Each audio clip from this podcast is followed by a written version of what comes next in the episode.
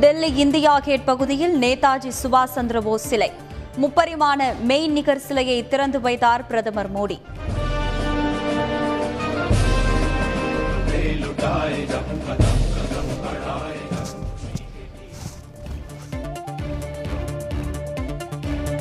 இரண்டாயிரத்து நாற்பத்தி ஏழாம் ஆண்டுக்கு முன் புதிய இந்தியாவை கட்டமைக்க வேண்டியது அவசியம் என மோடி பேச்சு. நேதாஜி கனவை நோக்கி நாம் பயணிக்க வேண்டும் எனவும் வேண்டுகோள்.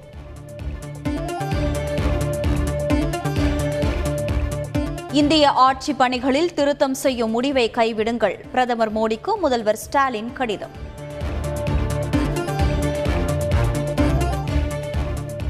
ஒகேனக்கல் இரண்டாவது கூட்டு குடிநீர் திட்டத்தை எதிர்க்க கர்நாடகாவிற்கு உரிமை இல்லை.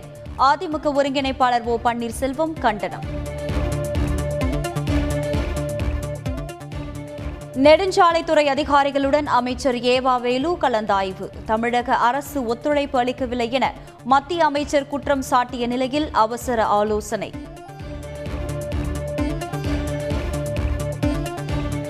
தமிழகத்தில் மேலும் முப்பதாயிரத்து ஐநூற்று எண்பது பேருக்கு கொரோனா. ஒரே நாளில் நாற்பது பேர் உயிரிழந்ததாகவும் மக்கள் நல்வாழ்வுத்துறை தகவல். குடியரசு துணைத் தலைவர் வெங்கையா நாயுடுவுக்கு கொரோனா. நாடாளுமன்றத்தில் பணியாற்றும் ஊழியர்கள் எண்ணூற்று எழுபத்தைந்து பேருக்கு நோய் தொற்று.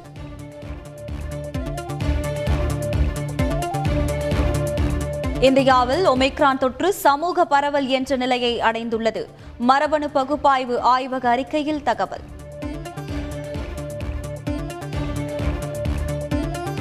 சென்னையில் விடிய விடிய வாகன தணிக்கை நடத்திய போலீசார். முழு ஊரடங்கை மீறி வெளியே வந்தவர்களுக்கு அபராதம் விதிப்பு. எம்பிபிஎஸ் மற்றும் பிடிஎஸ் படிப்புகளுக்கான தரவரிசை பட்டியல். இன்று வெளியிடுகிறார் அமைச்சர் மா சுப்பிரமணியன்.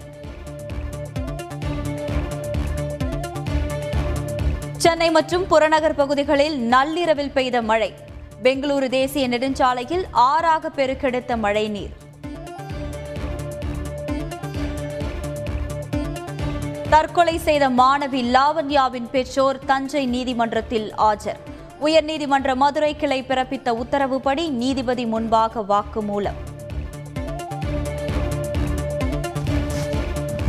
காங்கிரஸ் ஆட்சிக்கு வாக்களித்து வாக்குகளை வீணடிக்க வேண்டாம் என மாயாவதி வேண்டுகோள். மிக மோசமான நிலையில் கட்சி இருப்பதாகவும் விமர்சனம். ஆந்திர மாநிலம் நெல்லூர் அருகே தமிழகத்தை சேர்ந்த ஐம்பத்து ஐந்து பேர் கைது. முப்பது லட்சம் ரூபாய் மதிப்பிலான செம்மரக்கட்டைகள் பறிமுதல். தருமபுரி அருகே தங்கையை காதலித்தவரை நேரில் வரவழைத்து கொன்ற அண்ணன். இருவரை கைது செய்து சிறையில் அடைப்பு.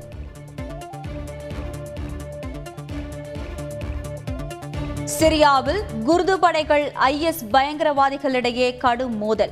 நூற்றிற்கும் மேற்பட்டோர் கொல்லப்பட்டதாக தகவல்.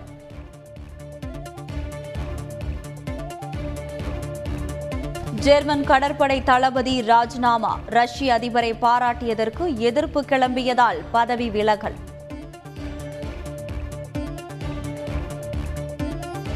சையத் மோடி சர்வதேச பேட்மிண்டன் போட்டியில் வெற்றி பெற்றார் பி வி சிந்து. சாம்பியன் பட்டம் பெற்றவருக்கு குவிகிறது பாராட்டு.